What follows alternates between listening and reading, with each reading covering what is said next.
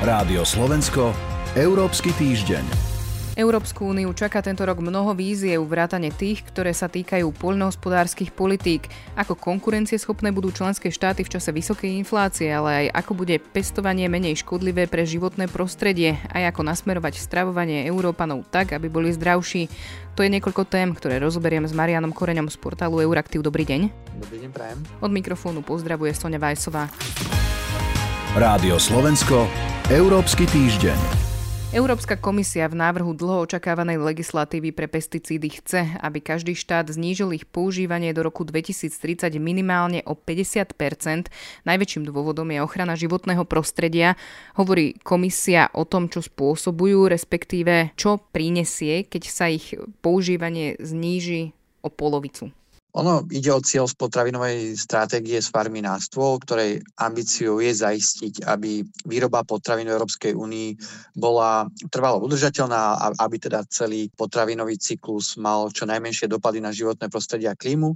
A práve s tým súvisí teda aj tento cieľ na obmedzenie používania chemických prípravkov na ochranu rastlín. Ono už dnes nie je žiadnym tajomstvom, je to vedecky potvrdený fakt, že pesticídy a predovšetkým tie najviac rizikové majú negatívny vplyv na biodiverzitu. A to už či sa bavíme o lesoch, poliach, pôde, keďže oni sa dostávajú cez rieky aj do moria, oceánov, tak aj tam.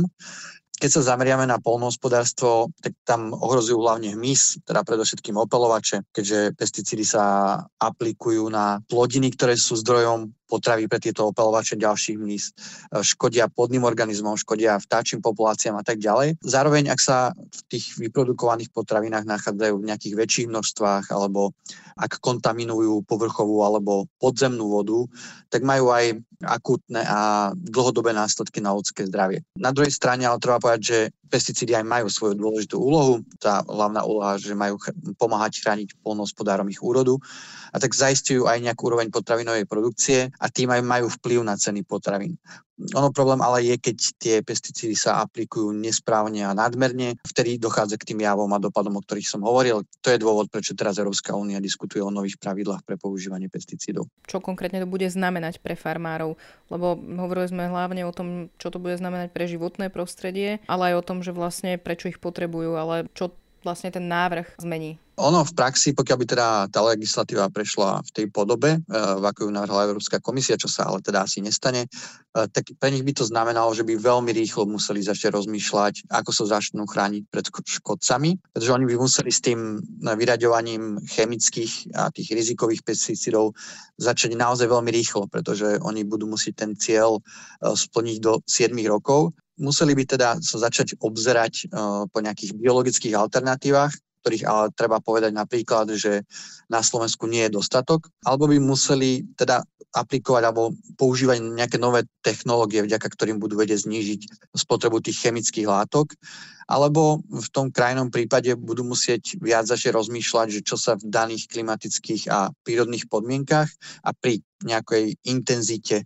tlaku škodcov, tak čo sa im ešte pri tej zníženej spotrebe pesticídov oplatí pestovať a čo nie. No a samozrejme v praxi to bude znamenať tiež to, že kým toto všetko dokážu nejak doladiť a vychytať, tak na nejaký čas budú musieť počítať s nižšími úrodami a s nižšími výnosmi, ale z dlhodobého hľadiska to pre tú udržateľnosť ich výroby malo byť prínosné. Ako hovoríte, oni, farmári, poľnohospodári sa obávajú poklesu produkcie a toto je jedna z tých tém, kde sa na jednej strane hovorí o poľnohospodároch a na druhej strane o ochrane životného prostredia, alebo čiže má Európska komisia nejaký plán, ako prípadné tie výpadky chce kompenzovať, respektíve zabezpečiť, aby boli európsky farmári konkurencieschopní, lebo keď sa pozrieme napríklad do Číny alebo krajín mimo Európskej únie, tak tie pravidlá pre tie pesticídy nie sú také prísne. A áno, je to presne tak, už tá dnešná legislatíva pre pesticídy je asi najprísnejšia na celom svete, teda keď hovoríme o Európskej únii.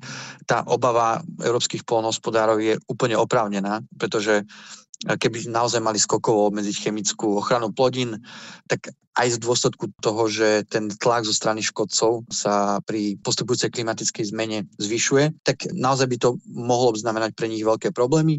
A oni hovoria, že dobre, my nechceme škodiť prírode, sme, použi- sme pripravení používať menej chémie, ale keďže ide o tak e, riskantný krok a ktorý navyše prichádza nejakým nariadením, tak potrebujeme nejakú finančnú pomoc, ktorá nám s tým pomôže. Tu je ale problém, že toto nariadenie prišlo už po uzatvorení reformy spoločnej polnohospodárskej politiky. Už sa čerpajú nové agrodotácie podľa nových pravidel a tam sa s nejakou väčšou podporou napríklad ekologického polnohospodárstva, ktoré nepoužíva pesticídy, zatiaľ nepočíta. Je nejaká zvýšená podpora, ale zatiaľ to asi nebude stačiť na splnenie tohto cieľa. Európska únia a to od nej žiadajú aj členské štáty, bude musieť prísť nejakou novou finančnou motiváciou a zároveň bude stupňovať tlak na to, že teda keď už sa zvyšujú požiadavky na európskych polnospodárov, tak by sa mali rovnaké štandardy vyžadovať aj od dovezených potravín. Štáty. Ako vlastne na ten návrh Európskej komisie reagujú? Súhlasia s ním všetky, respektíve sú krajiny, ktoré tradične takéto návrhy kritizujú, čiže ako na to reagujú členské štáty? Väčšina členských štátov nesúhlasí s tým nariadením v podobe, v akej ho pripravila Európska komisia a tie výhrady m, sú dve. E, jednak to, že Európska komisia nevysvetlila dostatočne ako a možno, že na základe akých údajov, údajov dospela k tomu číslu 50 a zároveň, čo je ešte asi dôležitejšie, že nevyčístila, aké to bude mať e, dopady jednak na produkciu a s tým súvisí samozrejme, aké to bude mať dopady aj na ceny potravín. A tá druhá výhrada je, že na, nariadenie nerozlišuje medzi jednotlivými členskými krajinami a teda nezohľadňuje napríklad to, koľko sa používa pesticídov v tej ktorej krajine už dnes. A to je napríklad hlavná výhrada aj Slovenska, keďže slovenskí polnospodári používajú menej chemickej ochrany, ako je európsky priemer a oveľa menej ako v niektorých členských krajinách, napríklad na severe. A tak sa pýtajú, že prečo by oni mali plniť rovnaké ciele ako nejakých kolegovia, ktorí tých e, pesticídov používajú oveľa viac. Eh, čiže tam bude veľký, dá sa očakávať ešte asi napätá diskusia okolo toho nariadenia a ešte určite uh, tomu neprospeje, respektíve nejakú dohodu ešte oddiali to, keď sa do toho zápojí Európsky parlament, ktorý bude mať svoje vlastné a možno ešte ambicioznejšie požiadavky. Poďme sa pozrieť ešte na jednu tému. Tiež eh, štáty na nej nenašli úplne zhodu. Mala to byť hlavná zbraň únie v boji proti obezite. Brusel však nakoniec od tzv. Nutri-Score vycúval, respektíve zatiaľ k návrhu návrhu ani nedošlo. Vlastne tam sa plánoval akýsi semafor zdravosti potravín. Na obaloch mali byť tri farby, zelená, oranžová a červená, ktoré by vlastne označovali zdravosť potravín naprieč krajinami Európskej únie. Brusel vlastne takto chcel bojovať proti nadváhe, respektíve chcel, aby Európania zdravšie žili. Prečo sa ale teda nakoniec od toho ustúpilo? Je to hlavne preto, že z toho návrhu na nové harmonizované označovanie obalov potravín sa stala do veľkej miery politická téma. Ono od začiatku, to je to, čo ste vy hovorili, ako o najväčšom favoritovi pre to nové označovanie má byť akýsi semafor, to je taký francúzsky model e, označovania potravín, ktorý sa už uplatnil aj v iných členských krajinách. Tento model on vyhodnocuje pomer priaznivých, napríklad bielkovín, ovocia, nepriaznivých, napríklad cukry a tuky, zložiek v nejakej, v nejakej časti tej potraviny, väčšinou je to na 100 gramov alebo 100 ml. Ono, toto, ten výsledok je nejak označený farebne na potravine a tie potraviny s najhorším skóre tých priaznivých a nepriaznivých zložiek sú označené červenou farbou, naopak u tých ďalších potravín je to zelenou farbou. No a ide o to, že pri tomto modeli by napríklad potraviny ako olivový olej, parmezán alebo prosciutto boli s najväčšou pravdepodobnosťou označené červenou farbou. Čiže ako nezdravé kvázi. Práve, že podľa tvorcov toho modelu to by sa to tak nemalo povedať. Ono to je, oni hovoria o tom, že to je najmenej výživovo prospešné alebo najmenej výživovo bohaté potraviny. Ale dôležité je, že ten spotrebiteľ to tak naozaj môže vnímať a môže sa naozaj vďaka tomu označeniu vyhýbať týmto potravinám. No ja som schválne spomenul tieto tri veľmi tradičné talianské potraviny, pretože práve Taliansko a práve z tohto dôvodu pochopiteľne odmieta takéto označovanie.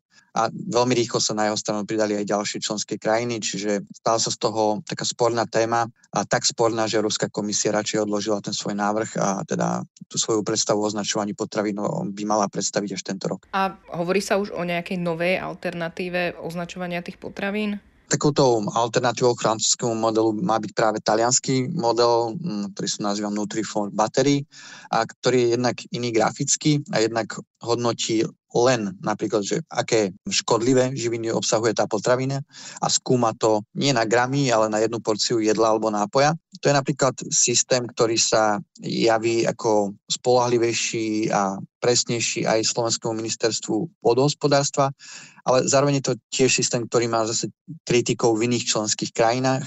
Ono obidva tie svoje modely majú svoje výhody aj nevýhody a Európska komisia teda hľada nejaký systém, ktorý by ich nejak dal dohromady a ktorý nebude diskriminačný a bude objektívny a priateľný jednak pre tých spotrebiteľov a stravovacie návyky obyvateľov Európskej únie a bude priateľný aj politicky pre všetky členské krajiny. A tým hlavným cieľom je, aby teda Európania boli asi zdravší, že preto to vlastne Európska komisia rieši. Áno, áno, tým hlavným cieľom je dosiahnuť, aby sa obyvateľi Európskej únie zdravovali zdravšie, aby sa zvrátil nejaký narastajúci trend uh, výskytu nadváhy a obezity, čo je problém aj v Európskej únii. A to je práve, že okrem nezdravého životného štýlu výsledkom aj nezdravého stravovania. Čiže Európska únia hľadá spôsoby, ako motivovať obyvateľov, aby keď už sú v obchode, aby si vyberali nejakú zdravšiu alebo čo najprospešnejšiu potravinu, aby sa naopak vyhýbali tým nezdravým potravinám. No a práve jedným z tých nástrojov má byť to nové označovanie obalov potravín. Ono ešte len doplním, že vlastne dneska my už máme povinné v Európskej únii mať na etiketách nejaké výživové nutričné hodnoty, ale asi málo kto dneska niekde na zadnej strane obalu hľadá tie malé písmenka a tabulky.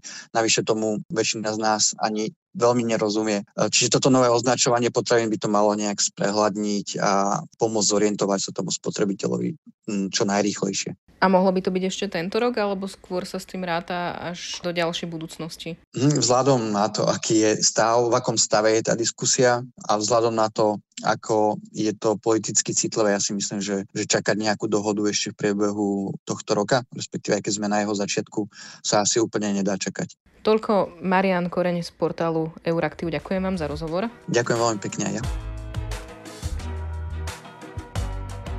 Počúvali ste Európsky týždeň, pripravili ho portál Euraktiv a Sonja Vajsová. Rádio Slovensko, Európsky týždeň.